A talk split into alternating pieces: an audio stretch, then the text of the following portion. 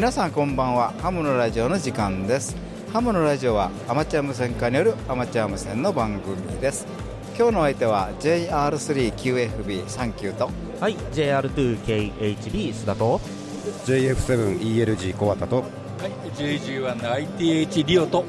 はい JA1WTO 吉原です。よろしくお願いします。よろしくお願いしよます。ろしくお願いします、えー今日の話題ですけれどもハムフェア2023その1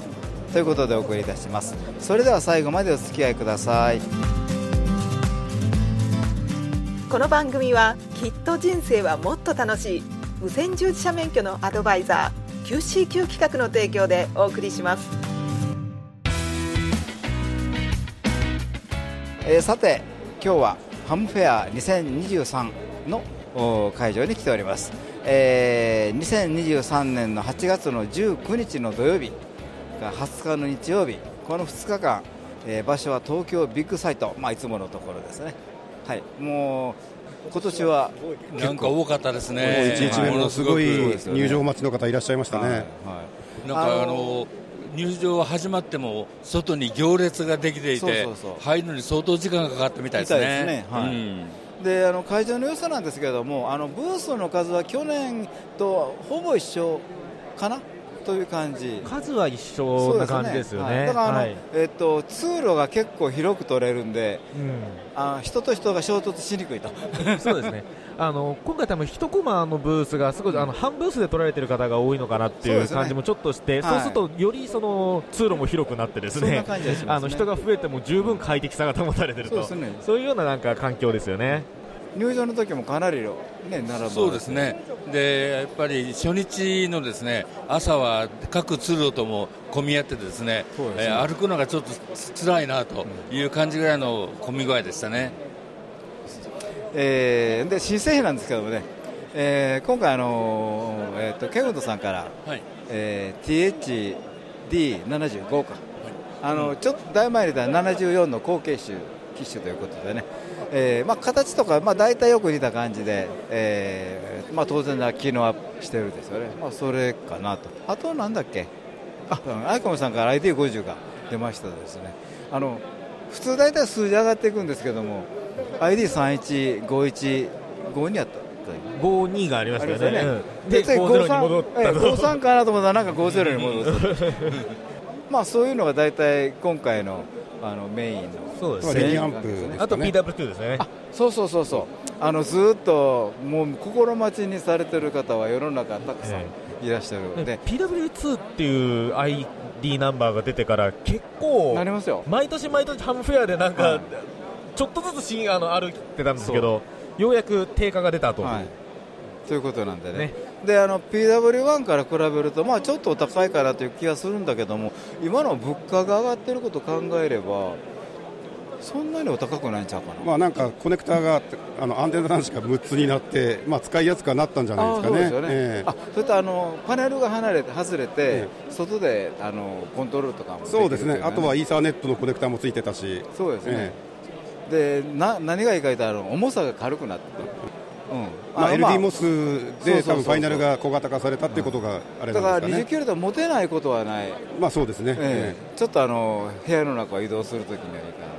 今だと30キロぐらいありますからね。そうそうそう。1キロワットのリニアって。それとあの会場を見てるとねあの去年はやっぱり海外の方々が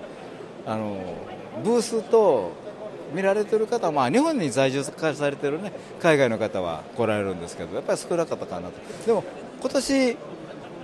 海外ブースがあるんですよねあのー去年ちょっとね少なくて寂しいなと思ってたところですけどようやく、まあ、数多くないですけどもねあのうん戻ってきたなという感じですよね。そうなんですよねはいあのーこういうのを見るとやっぱりそのああのリージョン3最大のハムのイベントだなという感じがまたあの去年よりも深くなったなという感じしますね。あとあの海外の方もねやっぱり来られ来日おされてる方が結構海外の方いらっしゃいますので多いですね。うんはい。あのいろんな海外の方来られてるんであのインタビューの方もいろいろとさせていただきましたんで、えー今週、来週ひょっとしたら再来週、はい、あのお送りしたいと思います。はいえーということでね、あの会場をねもう手分けをしてえー回ってきてたくさんのブースで、ね、インタビューしてきました。はい、ということでね、えー、とその様子をね、えーお送りしたいと思います。はいえーということで今日の話題はハムフェア2023その1ということで、えーそれでは最後までお付き合いください。無線従事者免許のアドバイザー QCQ 企画では一山二山一陸徳を国家試験で目指す方に向けた通信教育講座を行っています効率よく学習できる教材定期的な模擬試験とピンポイントな解説で受験生の皆様を強力にバックアップします。一山二山一陸徳の国家試験を受験される方。QCQ 企画の通信教育講座で合格を目指しませんか？詳しくはウェブで。QCQ で検索。それではハンフェア2023最初のインタビューをお送りします。MLA48 です。はい、えーハムフェアのいろいろなブースがある中で一番こうなんていうんですかね目を引くと言いますかこうオブジェクトがいっぱい並んでるようなそういうブースでお邪魔しております、えー MLA48 ですね。はい、えーなんだかアイドルの名前みたいなあー狙ってつけてらっしゃるんでしょうか。お話を伺いたいと思います。まずコールサインとお名前からいただけますでしょうか。えー JG1UNE 小暮です。よろしくお願いします。はいよろしくお願いします。MLA ですね。まあえー MLA はね、あのもう最近ではあのご存知の方多くなりましたけど、マグネチックループアンテナのお略ですね。はい、あのスモールループとかあいろんな呼び方されてますけど、えーまあ、今、世界的に MLA で通るようになってきてますね。はいあのーブース拝見しますと大小さまざまのあそうですね、これはね、あの実は昔はこんなに多くなかったんですけど、あの壁に10という数字がありますけど、これ実はですね、我々あの発足してちょうど10年目なんですよ。であのここのブースは 10, 10周年特別で端の方から2013年から始まって1年ずつずっと一番新しい右側ですね、えーこういうふうにあの並べてみました時系列で。そうですね。分かりやすくしたつもりなんですけど。あのーまあ、種類がねあこう見た見た目の種類が多いんで、まあ、同じに見えないかもしれないんですけどもね。あのこの MLA の動作原理っていうのは至って簡単で名前であの真ん中にループって入ってますよね、はいでこのループっていうのはもう見て分かるように輪っかが 輪っかだらけだと思うんです。そうですね、え大きい丸と、あね中にちっちゃい丸ですね。あの、まあ。テストの採点で使う二重丸みたいな感じですね。であのい1回巻きもあるしね、はい。2回巻きもあるし、あそう3回巻き、4回巻き、要するに何回巻いてもいいんですけど、ということは、これは実はコイルなんですよね。そういう大きいコイルと小さいコイルとってことですね。大きい方のコイルから電波が出ます。で小さい方は実はここからもちろんその電波出るんですけど出てすぐその外側の大きいコイルの方に全部移ってそっち側がこう共鳴する共振するタイプなんですね。つまりその小さいコイルが一時側でそうそうそうそう。大きいコイルが二次側のトランスみたいなもんですね。そん。なようなイメージであのお分かっていただけるとは思うんですね。ですから実際には外側から電波出るんですね。でこれあのコイルは L ですからね、えーであのーじゃあ L だけでいいかっていうとこれだと共振しないんですね、で必ずですねこのコイルのどっかこう見,、ね、見ていただくとここに コンデンサーこう入ってますね。ああ、エアバリコンであったり、これ、えーこれ、はね違いますね。あ、はははは。真空バリコンとかね、要するにはあ。バリコンがその、えーちょうどループをこう切って、ですねそこにあの直列に入ってるわけですね、なるほど、なるほど。まあ、あの並列でもできるんですけど、一応、あの我々多いのはこの直列ですね、こうこういう直列に入ってると、そうすると何が起きるかっていうと、要するにコイルにコンデンサーが直列っていうと、まあ、あのハムの国士でも出てくるあの共振回路。そうですね、LC の一番基本的なやつですよね。もう最もシンプルな共振回路だから共振回路って思っていただいても構わないんですね、で共振回路っていうとまあねハムの国士で勉強された方はあの、えー C と L の値を変えると共振する周波数が自由に変わるということになりますよね。なんで実はですね、これあのそう考えるとこのバリコンをうまく使うといろんな周波数で使えるんですよ、1個で。まあ、これあのマルチバンドってねよく言いますけどあのヤギアンテナでマルチバンドっていうと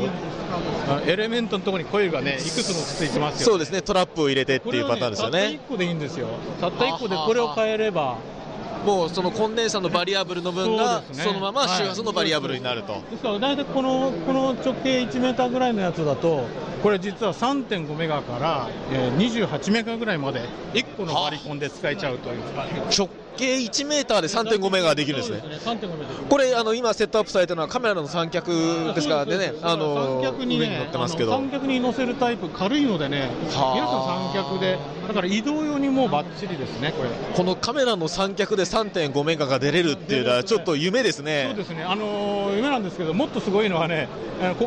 大きくて持ってきてないんですけど あの我々のチームは135キロの MLA を作ってます。ねええそれはどんぐらいの大きさなんですか？大体これと同じぐらいなんですけどちょっとあの持ってきてないんですよ。大体二重巻きで同じぐらいの大きさで。二重丸で。バリコンがすごいですね。コンデンサーがすごいです。相当大きなコンデンサーになるしだけど一応電波は出ますねああそうなんです、135キロ、一応電波出るんですけど、まあ、135キロはね、大きなアンテナでやってる方もそんなに遠くとはできないです。ただ、まあ、大体我々あの日常、その通信で楽しめるのは、まあえー160メーターも実はあの使ってますけども、はいまあ、160メーターも冬場は MLA で十分できるんですけど、まあ、大体3.5から上ですね。で、あのー三脚でできる、これ、あのーフィールドではですね地面、あのー大地の上に1メーターか2メーターぐらいしか上がらないですね、はいはいはい。でこれ、大ポールでやったら全然電波飛ばないんですよ。そうですよね。ところがね、MLA は不思議なことにね、この地面に近くてもね、これ、あの低い周波数、結構よく飛ぶんですよ。あそういうものなんですか。なので、あのこれは実はあのフィールドでやるときは3.57とかあ低い方ではこれはすごく重宝しますね。で周波数上がってくると実は、まああのえーご承知の通りこりかなり高く皆さんすごいタワー立てたりね、えーやってますけど、まあ、あの DX やりたい方はねな何十メーターっていうね、ええところでやりたいと思うんですけどね、まあ、MLM もだからベランダで例えば高層マンションなんかお住まいの方はベランダにケット出してうん。でそうするともうバッチリ DX できるというタイプ。でベランダにちょうど、まあ、1メーターぐらいですから設置できるとういう。んなるほどなるほど。でしかもマルチバンドなんで、え HF でも、まあ、あのし今、コンディションのいいところへこうすぐすぐにこう移れるわけですね、うんうんうんだから逃さないで いろいろあの楽しめるという。なるほど。まああの色これみんな手作りで作られてるわけですよね。手作りですね。全これ材料とかってどういうものを使ってらっしゃるんですか？この綺麗にね磨き上がったこの銅のやつこれはあの皆さん芸術品みたいに持って見ていてくれるんです。これはなかなか大変なんですねこれ曲げるのが大体これ大変なんですよ。そうですよね。これあのまっすぐの銅曲げてますんでね。そうです。これ実はあのプロの方が、え あのメンバーにいるプロの方が曲げて。直直径だいぶ太いですよね。これを曲げるのは大変。えあの私が作ったのはこれ同軸ケーブルなんですけどえはい。これこれはあのその辺に転がってる同軸ケーブルの外側の網線だけを使うんですね。はあはあはあ。そうすると確かにパイプですもんね。そうそうそうそう。変わらないんですよ。なんでこれはあの外側を使ってます。なるほど使ってここ出してコンデンサつければいいコンデンサとこれでおしまいという。固定のコンデンサの分と そうですね。これでちょっと補助してるんですけど、これで調整バリコンとああこれは今50メガ用です。ええ50メガでもでも直径40センチぐらいですか？そうですね。これ大きい方なんですよ。あそうなんですねもっと30センチぐらいでもう十分なんで。ええあそあとこれはね、もっと簡単なの、これはね、えー、と初期の頃作ったんですけど、はいえっとバリコンも何にもないんですこれあ。同軸ケーブルしかない、あそこの両端両端にちょっとあの、えー向いたところにですねテフロンのパイプをかぶせて、こうやって平行にしてるだけなんですけど、あもう同軸ケーブルの向いたところにテフロンかぶせてもう末端つなげこそう電気的にはつながってないわけですけどコンデンサ的につながってると。コンデンサーではつながってて、なるほど。であれが大体1センチで1ピコファラッドぐらいなんですね、はいはいはいはい。ですからあれ、えっと今6センチぐらいあるんですけど、あれで6ピコファラッドぐらいで、ええ。あそこをずらすと周波数が変わりまああなるほど。す。だからこれ、これものすごく簡単。で、これ組み立てるのに、えー3分間 これ3分間クッキングと呼ばれてるんですけど。これも直径50センチぐらいですね。ね50ぐらいこれあの周波数はどう？これ50メガあこれも50メガなんですね、あこれはでも。これはね、えっと、10周年記念で直径を48センチにしてるああそうか。MLA448 で。48センチで作ったんですけど。なるほど。そういうことなんですね。いやあのお話尽きないと思いますけども。そうですね、はい。もう皆さんね、あのもう10年も経つと、これだけ、え陳列しきれないぐらいもういっぱいあるんですけど、まあ今回ちょっとね、あの持ってきていただけたものだけが集まってますけど、今、世界中でメンバーおりますんで、あのまあ、その方はちょっと写真でこちらに出てますけど、はいはいはいはい。世界でも皆さん自作で作っていただいてて、今、メンバー152名かな、えー海外で。アフリカを除いては5大陸にいますね、メンバーがね、アフリカの方、ちょっとメンバーないいないんですけど、あの今後の MLA がの進化の方向といいますか今後どういうことに取り組まれたいとか。あの一番進化したのは、あの発足当時にですねえ目標にしたのが、あの MLA って実はあのその周波数のチューニングがちょっと難しいのでやめちゃう人が多いんですね。っていうのはあの帯域幅がすごくバンド幅が狭いんですよ、なんでそこ探すのが大変なんで、えー10年ぐらい前ってなかなかあの値段の安いアンテナアナライザーとかね、あのネットワークアナライザー売ってなかったんで、チューニングが難しかったっでそこでそその頃はもう我々そのオートで全自動でチューニングしようというのを目標にしてたんです。ついにですね最近あの一番初めにある今年のバージョンですけどあの PAT という Perfect Antenna Tuner という PAT というのを作り、作ってです。であれはあの、えっと、CW 出したり喋りながらあの自動で調整します。あいわゆるオートチューナオー完全オートチューナーになってますね。でようやくそれがあの出来上がってで最初はアナログ式で作ってたんですけど、えー、とここ数年でデジタル化して、今、デジタルパッドと呼んでまして、それを今、ここであのデモしております。えー、と今日もこれからまたデモやりますし、明日もやりますので、えーこの辺うろうろしていただいて、人が集まるとデモが始まりますので、ぜひですね、あの10年の、えー結集した あの10年の成果をね、あの見ていただければと思いますけれども。ありがとうございます。ではあのすみませんあの最後にお名前とコールサインともう一言いただいてこのインタビュー進めさせていただきたいと思います。はいはいはいえー JG1UNE の小暮です、えー、とメンバーは、まあ、まだたくさんいてですね 紹介したいんですけれどもあの皆さんブースに来ていただければと思いますしあと我々あの、うん、MLA48 って検索していただくとホームページ出してますので、えーそこにあの過去の10年間のデータ全部入ってます。ニュースレター入ってますのでそういったものも楽しんでいただいて、えーぜひですねこうあのやってみたいっていう方は我々のメンバーに入っていただければ、えー会費とか全くありませんので、えー楽しんでいただければと思います。はい、はい、どうもありがとうございました。はいどうもこちらこそありがとうございました。JA5SUD 森田ですアマチュア無線万歳ハムのラジオ無線従事者免許のアドバイザー QCQ 企画からのお知らせです。まずはお得なキャンペーンのご紹介です。平成28年に開始した陸上特殊無線技師養成課程の累計受講者数が昨年度1万人を突破しました。1万人を記念し、また皆様への感謝を込めて期間限定で陸上特殊無線技師養成課程特別料金キャンペーンを実施中です。第2級、第3級陸上特殊無線技師をこれから取得する方なら、年齢区分に関係なく全員が特別料金で養成課程を受講することができます。受講方法は2通り。養成課程講習会と養成課程 e ラーニングからお好きな受講方法をお選びください。養成課程講習会なら同じ資格の取得を目指す仲間と一緒に受講が可能です。第3級陸上特殊無線技師は1日、第2級陸上特殊無線技師は2日間で講義と修了試験まで受けることができますし、講師に直接質問ができるので初めての方でも安心です。講習会日程が予定と合わないとお困りの方は、養成家庭 e ラーニングがおすすめです。養成家庭 e ラーニングはインターネット環境があれば、いつでもどこでもパソコンやタブレット、スマートフォンで受講が可能です。最後の修了試験は全国に300カ所以上ある CBT テストセンターの中からお近くのテストセンターを選んで受験することができます。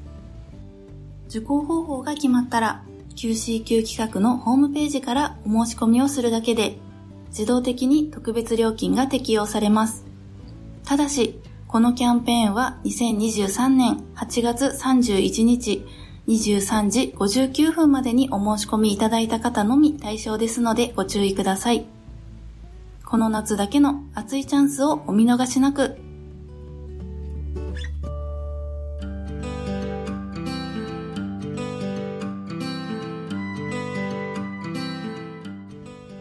続いて、第1級アマチュア無線技師、令和5年12月期国家試験合格のための通信教育講座のご紹介です。QCQ 企画の通信教育講座では、独自に編集した法規と無線工学、それぞれのテキストと問題集をはじめ、様々なサポートで国家試験合格を目指す受験生の皆様のご学習をお助けします。まず、問題集を一通り学習できたら、本番さながらの試験問題を体験できる模擬試験問題に挑戦です。模擬試験問題は約3週間に一度のペースで計5回にわたってお送りしますので、お忙しい方でも計画的に学習を進められますね。インターネットの受験生専用サイトには、無線工学重要公式集や試験に出やすい電波法令集などを掲載。わからない問題があれば、質問フォームからいつでも何度でもご質問いただくことができます。専任の講師が皆様からの質問を一つ一つ丁寧にお答えしますので、ぐっと理解が深まります。ぜひご学習にお役立てください。第1級アマチュア無線技師、令和5年12月期通信教育講座のお申し込みは8月末まで QC 級企画の通信教育講座で上級ハムを目指しましょう。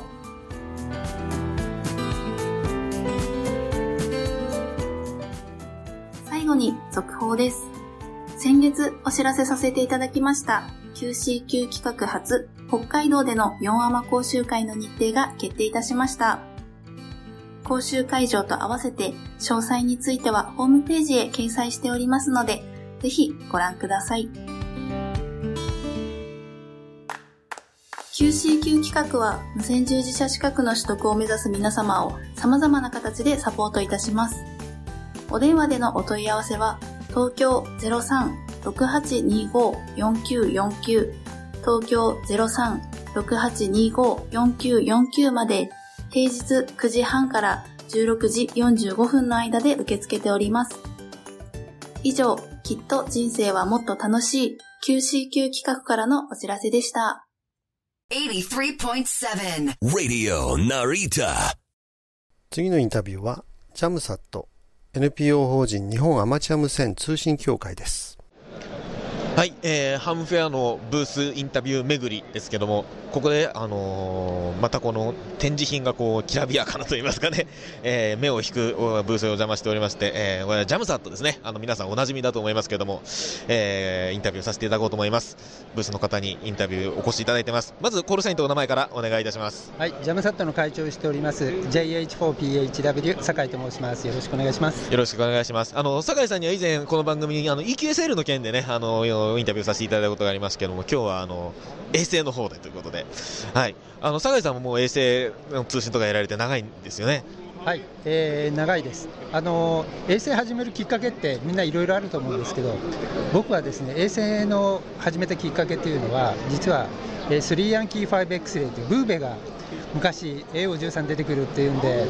どうしてもやりたいっていうんで始めたのがきっかけです。なるほどなるほど。それはもう何十何十年も前ですよね、きっとね、スリーヤンキー、はい、90年代の話ですね、まあ、30年前ですね、そ。うですか、そうですか、なかなかそういう DX きっかけで衛星って方は、なんか少ないような感じがしますよね。そうですね。あの DX もやっぱり当時、マンションだったので、やっぱりブーベを取りたいって言ったときに、大きいアンテナがないと、当時無理だった、FT8 とかないじゃないですかね、そうしたときに、なんとかベランダからできる方法ないかって考えたときに、衛星だったらいけるんじゃないのっていうのがきっかけです。なるほど、なるほど。で、あの、ジャムサットの、あの、組組織というか団体としてのちょっとお話も伺いたいんですけども、えーちょっとその組織の概要といいますか、あーどういう活動をされているのかというのを、ちょっとお概要ベースで平にお話しいただけますか？はいえっとですねまあ、会員としては今、約180名ぐらいの会員があの全国バラバラのあのいます、でその中で、えーまあ、衛星を使って更新をする人もいれば、衛星を作る人もいれば、衛星を使って、えー若者たちにいろいろこういう世界もあるんだよっていう普及活動をやったりとかっていうことをやってます。特に最近多いのはやっぱり大学生の方だとか、えー、と小中学生の方の例えばアリスのスクールコンタクトとかそういうところのサポートもやっております。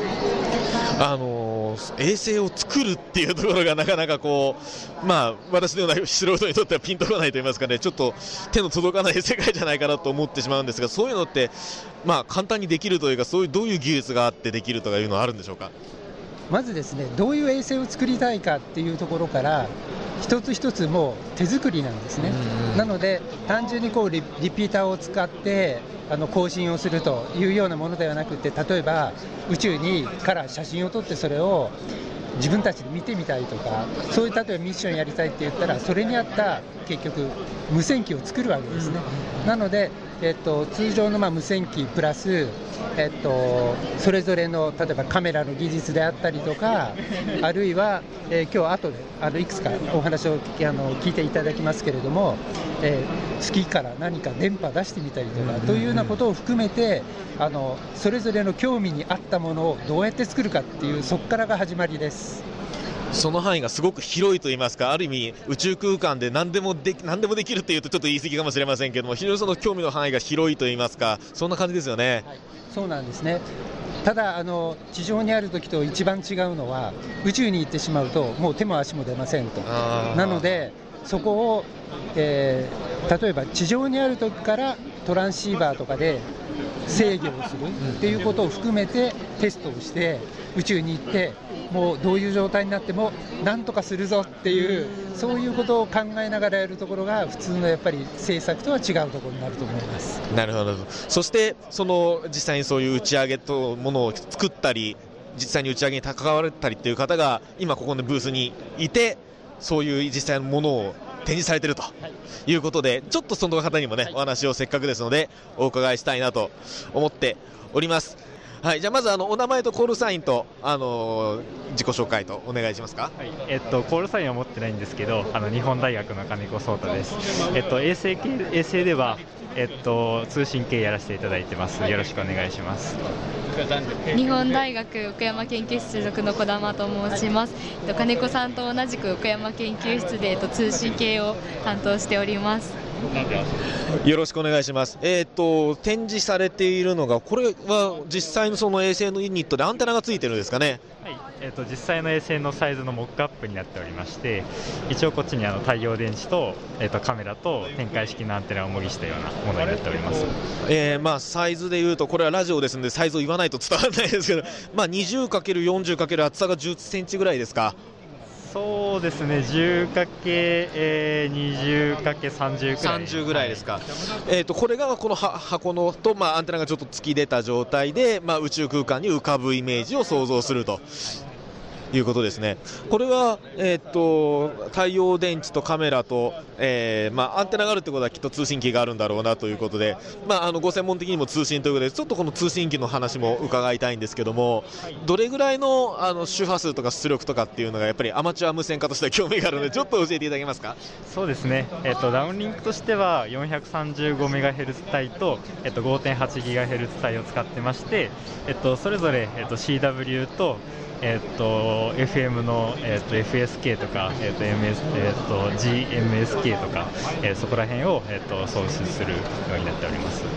なるほど、まあ、CW だとまあビーコンみたいに出して、で FSK でカメラの映像なんかを送るみたいな、そういうことでしょうか？はい、そういうイメージで大丈夫です。なるほど、このあの装置とか、まあ、その基板で置いてあるものと、まあ、モックアップであるものとあの置いてありますけれども、この基板の中身も手作りで作られてるっていうことですよね？そうですね、ジャムサットの、えっと皆様が一緒に作ってくださってるものになっております。この、まあ、衛星なり基板なり作られるにあたって、いろいろ苦労されたポイントがあると思うんですけども。そうですね。まあそうですね大人数でのまあ開発になっているので、まあ、いろんなところで分担したりとか、まあ、時にはこう結構うまく進まないで苦しいこともありますけどみんなでこの衛星が上がる日をこう夢見てこう頑張って乗り越えてきたという感じです。この衛星は今、実際に宇宙空間にあるんですか？と、まだ打ち上がってなくてですね、えっと、HTVX にあの搭載されて打ち上がりますので、えっと、H3 の、えっと、結果次第となります。だから、えーまだこれから、まだ地球にあって、えーい打ち上がるのを粛々と待ってる状態とこういうことですね。そうですね。はい、打ち上がるのがととても楽しみだなという感じです。はい、あのお二人ともどうもありがとうございました。ありがとうございました。はい、そしてもう一方、えー、とこれは、えー JAXA の、えー関係の方で、えー、いらしていただいてます、えーコールサインと名前をいただけますでしょうか？はい、えー、JAXA アマチュア無線クラブの鳥居と言います、えっと、遮断局のコールサインは JQ1ZVI ですが、えー個人コールサインは、えー JK1KTT です、えーよろしくお願いします。よろしくお願いします。いいコールサインですね、JK1KTT って。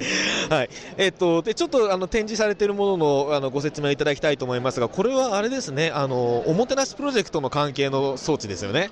はい、えっとですね、去年はおもてなしで展示させてもらいました。えーおもてなしは、その、まあ、去年打ち上がった、えー月面着陸を目指す探査機だったんですけども、まあ、ちょっと残念な結果に終わってしまったというところで、着陸はできませんでした。でですね、えー来週打ち上がる衛星、えースリムというのがありまして、このスリムも、えー月面着陸を目指す探査機です。えーこれはですねかなり真面目な、えー真面目というか大きな推進推進系推進システムと、えー画像広報システムを積んでいまして、えースリム自体はアマチュア無線機を積んでないんですけどもその着陸途上に、えースリムから分離されるレブ1という、えーローバーですねこのローバー月面上移動するんですけども、えーこのローバーにはアマチュア無線機が乗っていまして、えーまあ、地球周回のフェーズと月着陸後のフェーズで、えー430メガで電波を出しますのであの皆さんにぜひ受信していただきたいなと思いましてちょっと展示をさせてもらっているというところです。なるほど、なるほど。あのまあ、おもてなしプロジェクトがあって、まあ、そのその後でまあスリムっていうのが、まあ、もちろんある程度同時並行ではやられたと思いますけど、そのおもてなしプロジェクトの結果を受けて、いろいろ改良された部分とかっていうのもたくさんあるんでしょうね。えっとまずですねおもてなしではその重量制限の都合上できなかったことが結構あるんですよね。あのーこの、えっとおもてなしの通信機とそのレブにレブ1に乗ってる通信機のサイズはほぼ同じなんですけど、えっとおもてなしではもう UHF の送信しか入らなかったんです。その重量制限で。なので UHF の送信ですとかもう一個実は S バンドでも送信機能載せたかったんですけどちょっとできなかったと。いうところでレブ1では、え UHF の送受それから S バンドの送信と、えー全部ねやりたかったことを載せていると。いう形になっています。この送信機がすごく、これ、リアルサイズですよね、小さいですよね、えどんぐらいだ、3センチかける5センチぐらいですか？そうですね。寸法でいうと、えー、60×40×25 ミリメートル。はい。非常に小さいです。これで、ええー何ワットですか、1ワ430で1ワット、あ2200メガヘルツも1ワット出ると。はい、はい、全部1ワット送信ですね。これ、あの地上で使うその通信機と宇宙空間に飛んでいく通信機と、技術的にどういうその難しさっていうのがあるんでしょうか？えーとまあ、やっぱり一番はあのー環境が厳しいですね、えーまず真空ですので、あの熱伝導の方法が、えー、本当にあの、ねねねなんか熱のタイ、えー方法。逃がし方みたいな。逃がし方が電動しかありませんので、放射対流がないのでね、あのまずそれが厳しいということですとか、まあ、通信機単体に限って言えば、えー放射線環境ももちろん地上とは全然違うというところが、まああの大きな違いかなと思います。これからまあスリムは来週にも上がるということですけれども、ちょっとね、放送の関係上、実際に来週で今聞いてるかわからないですけどね、あのそのスリムの後、今後やりたいこと、取り組まれたいこととか、もしあの個人的なご希望でもあれば、ちょっとお聞かせください。はいえーとまあ、このスリムでね、えーと、レブワンというものが月に行ってうまくいけば、えー、世界で初めての、えー、月面着陸、えー、世界で初めてのアマチュア無線機を積んだ月面着陸機になるんですけども、まあ、今のところこのおもてなしが来てレブワンが来て、えー、後続の、ね、UHF ミッションはちょっと今 JAXA アマチュア無線クラブでは持っていないんです、まあ、なので、あのー、これからはあの EME 通信とか、えー、ちょっとですね他にも、えー、なんて言うんでしょうねその UHF もそうなんですけども、えー、より高いバンドですとか、えー、そういったところにあのシフトしていくようなミッションをちょっと作っていきたいなというふうにも考えております。はい、あのぜひご応援いただけると嬉しいなと思います。はいありがとうございました。またあのこういう夢のあるプロジェクトをですね ぜひ続けていただきたいなと思います。あの今日はジャムサットのブースの皆さんにお話を伺いました。皆さんどうもありがとうございました。ありがとうございました。若者ハムの支援コミュニティヨタジャパンをご存知ですか？ヨタジャパンでは私たちと一緒に活動する若者会員を募集しています。10代20代の皆さん楽しみながら新しいアマチュア無線を作っていきましょう若者をサポートする三女会員も募集中です。詳しくはウェブサイトで。一般社団法人ヤングスターズオンジエアジャパンでした。それでは次のインタビューです。逗子葉山アマチュア無線クラブ横須賀逗子 V チームのブースでお話をお伺いしました。ハムフェア2023の今日は2日目なんですけれども実はあの逗子葉山アマチュア無線クラブと、えー、逗子横須賀横須賀逗子、えー、VE チームということで、えー、ブースございますのでね、えー、お邪魔いたしました、えー、あとあの湘南ビーチ FM ら湘南ビーチ FM さんが30周年なるんですよね、まあ、その記念も兼ねましてね、えーええ3つどこほど ブースということでお邪魔しました、はい。えー、その中でですねあの、まあ、逗子葉山のアマチュア無線クラブさんとか湘南ビーチさんとか、はい、から V チーム、まあ、我々も横浜なんで、はい、ね、あの兄弟チームなんで、ね、よく存じ上げてるんですけどもあの一つちょっとあの女性の方がお二人いらっしゃいまして、えー、何やら放送放送というかなトークをしているということでね、えー、お邪魔させていただきました。はいえー、それではまずあの女性お二方に、えー、お名前とコールサインから、まあ、どういう番組でどういうふうなことをお話しているかをちょっとご紹介していただきたいと思います。よろしくお願いします。はいお願いします。皆さんはじめまして、えー、マミーユッキーのアマチュア無線女子トーク、えー、パーソナリティをしています、えー、マミーこと JJ1TZX ですよろしくお願いしますはいよろしくお願いします、はい、お願いします。はい同じく、えー、マミーユッキートークの、えー、ユッキーの方ですね。JJ1TST、えー、ユッキーです。よろしくお願いします、はい、よろしくお願いいたします、はい、まずあの、えーと、どういうこと一応アマチュア無線女子トーク、はい。ということでお話をお聞きしているんですけども、はい、どういうことをお話しされてるんですか、えー、そうですね、えーと、私たちも始めてまだ4年目ということで初心者なんですけれどもこれから無線を始められる方あと始めようかなって思っててあのどうしたらいいかわからない方に向けてあの事務的なことから実際の運用のこととか、まあ、とにかく無線一般ですね。誰に聞いたらいいかわからないっていうようなことまでも、えー、私たちの口で、えー、説明してでわからないことは、えー、私たちの、えー、クラブの先輩たちに、えー、ちょっとお助けをいただいて、えー、それで皆さんにお届けしようという、えー、ポッドキャストで流している番組ですので、あのー実際の生放送ではないので、えー、いつでもあの聞けます。あの仕事を帰ってきてから学校帰ってきてからでもいいですしどんな時間でも聞けるようにということで、えー、ポッドキャストで残していこうということで、はい、始めました。なるほどね、はい、ポッドキャストのはどういうふうにしたら聞けるんですか？あのですね逗子葉山アマチュア無線クラブのホームページにまず飛んでいただいて、えー、そちらでねあのこちらのあの番組をクリックしていただけると一番分かりやすいかなと思います。なるほど、はい、あのまあえーと、これから始めようとされる方とかにお話なんですけど、あの具体的にはどういうふうなお話をされてるんですか？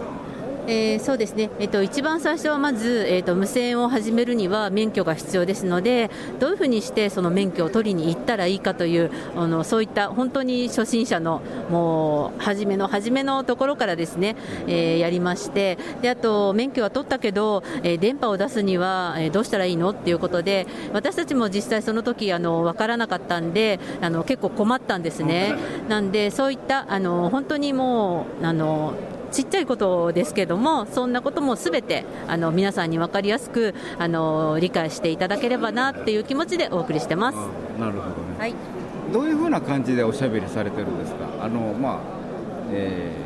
漫才やないけれども、あのやり取りしながらですよね、そうですね、はい、あのそうですね、私たちあの2人で、えーと、経験もね、あの困ったこととかもね、あの踏まえてあのトークしてるんですけどね、時々あのお助けの天の声がね、入ってですね、あの分からないところをね、しょっちゅう助けてもらってっていう感じでね、あの交えてね、あの話しております。はいあの実際、まあ、もう、えっと、アマチュア無線とか始めて4年ほどになるということは、はい、結構あの、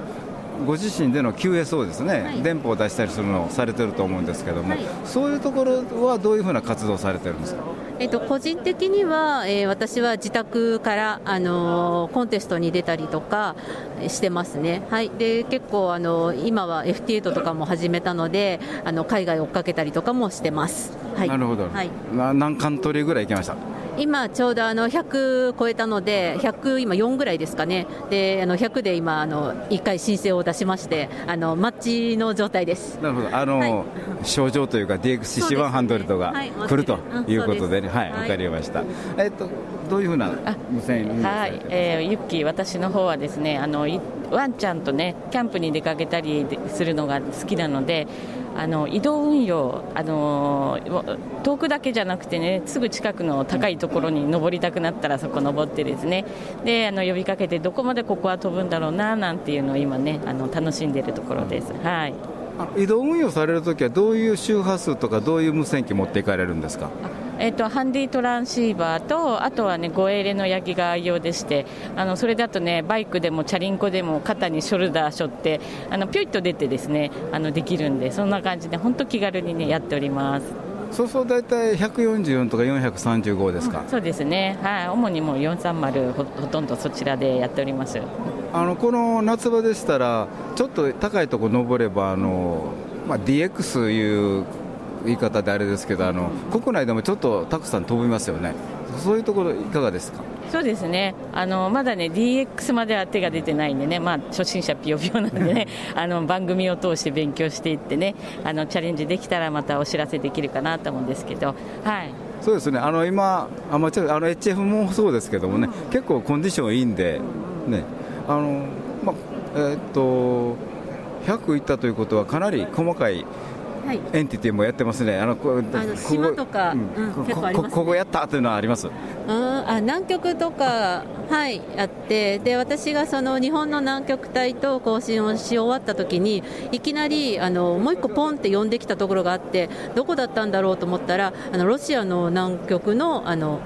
タイでした、でちょっとびっくりしました。はい、どちらも南極から呼ばれたそうですね、はい、南極から呼ばれあの呼んだんですけど、今度呼ばれたっていうことで、うん、それはとっても、うん、嬉しかったです。それはかなりレアですよ。レアです でも YL とは書いてないので、向こうには分からないかなと思ったんですけど、うん、ちょっと嬉しかったです。ですね、はい、大喜びですね。あの、あのえー、っと UV の運用でもなんかこれが面白かったなっていうのあります？そうですね。えー、と今度ね、あの富士山ね、あの。うんあのみんなで行ってねあの電波飛ばしてどこまで飛ぶかななんてやるんですけどやっぱりあの距離、ね、見通し距離なのでどんだけ飛ぶかなっていうのが一番楽しみですね。あの確か富士山ですと、もう私、ちょっとあの放送の関係で茨城とかも行ってたんですけども、あのえー、と茨城の、えー、筑波山か、あれ確か見通し来たと思うんですよね、だから結構、富士山の、まあ、中腹でも、ね、飛ぶと思いますんでね、ぜひ頑張ってください。はい、楽しみ。で、あとはもう天気を祈るしかないですね、一回ね、台風で なあの流れちゃったんでね、今度ね、ぜひぜひ。いいお知らせができたらいいかなと思ってます、まあ、それとちょっと今、暑いんでね、まだちょっと残暑が続いてるんで、はい、はい、でということであの番組進める上で、えーっとまあ、お二人で、まあ、トークされて、うん、こんなん分からへんな分からないなというところってどういう感じの、まあ、実際ね、はい。お話しするときお話しされて、はい。でその時に助け舟を呼ぶ時の呼び方？呼び方。どういうふうにしてはい。天の声を聞き聞くというか、そのそれをちょっと再現お願いしたいんですけどね。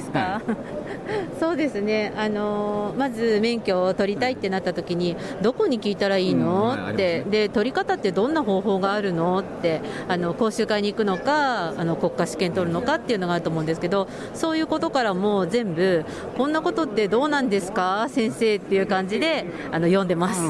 でそう呼ばれると、あの実はあの天の声の方が横にいらっしゃるんですけども。そうですね、今日は天の声がいますので、聞いてみましょう。聞いてみましょう。はいね。はい、どうも皆さん、こんにちは、えー天の声の JL1BTJ 石井です、えーこの番組のディレクターをやらさせていただいてます。でこの番組はですねあの女子トークということであの比較的初心者のお二人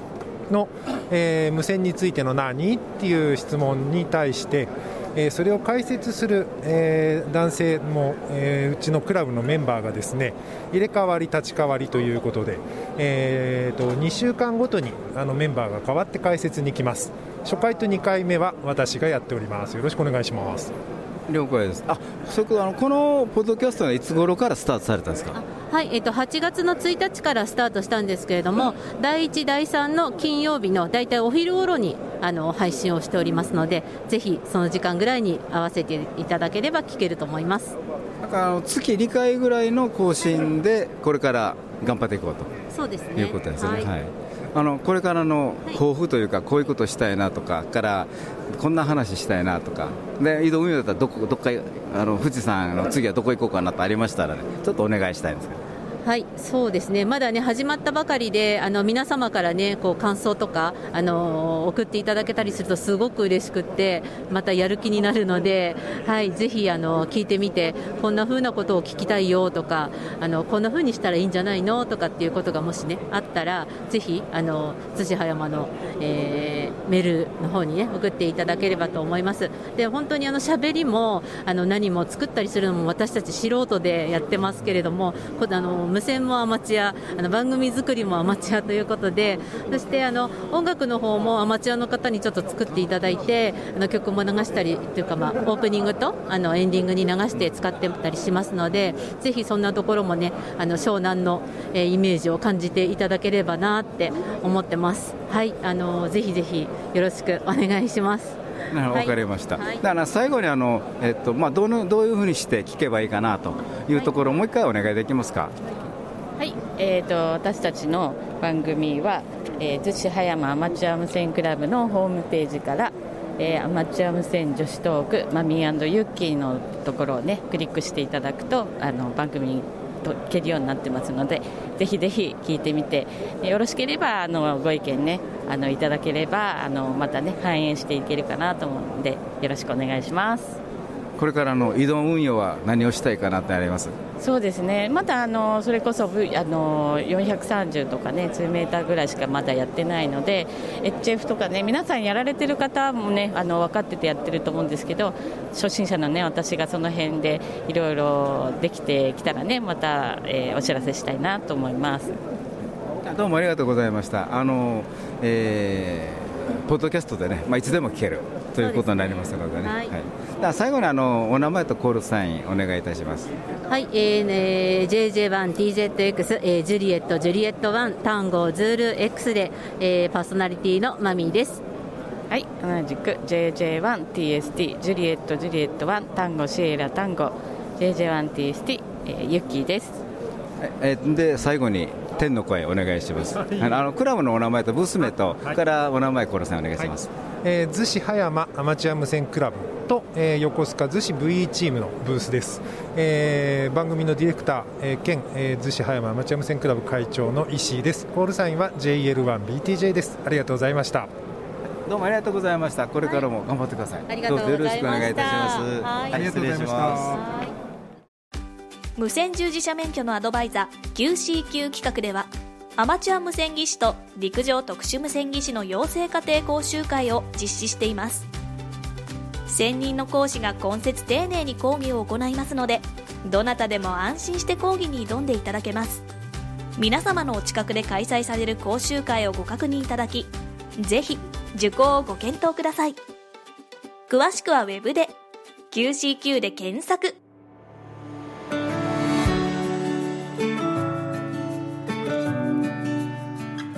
はいということで今回の番組いかがでしたでしょうか？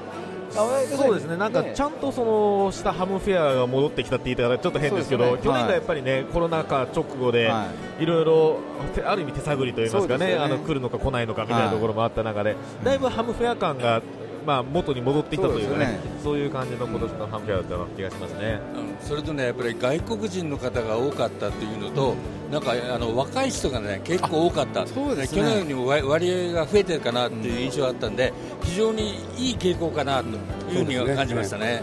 まああのいい意味いい意味の風向きの変わり方をがちょっとあるのもあるじゃないですか、その法律が変わったりとかね、でプラスその世の中がちょっとあの前を向き始めて、あのまあ、もう1年ぐらい経ってますけども、そういうののその世の中の前を向きました、向いて進んでますっていうのがよくわかるような、その今言ったあの来場者の変化、層の変化だったりっていうところが見れたかなという気がしましたね。はい、そんな感じでしたですね。はいえーということでですね、このハムフェアの20 2023のねちょっと、えー何回かに分けて特にあのインタビュー皆さんにね聞いていただきたいんで、えー次回は本来、えー9月の第1日曜日なんで Ham Ham English なんですけれどもちょっとお休みということでお願いいたします。ハムのラジオでは皆様からのお便りを募集しておりますどうぞお気軽にお便りをお送りください、えーハムフェアに2023に来たぞというねでご感想とかもねぜひあのいただきましたらよろしくお願いいたします。えどんな内容でもね大歓迎ですのでご意見ご感想お叱り雑談無線以外の話題でもお寄せください。お便りの先はメールの場合ハムアットマークハムズレディオ .net ham アットマーク hamsradio.net こちらの方にお送りください。えーまたあのホームページにありますメールフォームからもねお送りいたしまお送りいただけますのでご活用ください。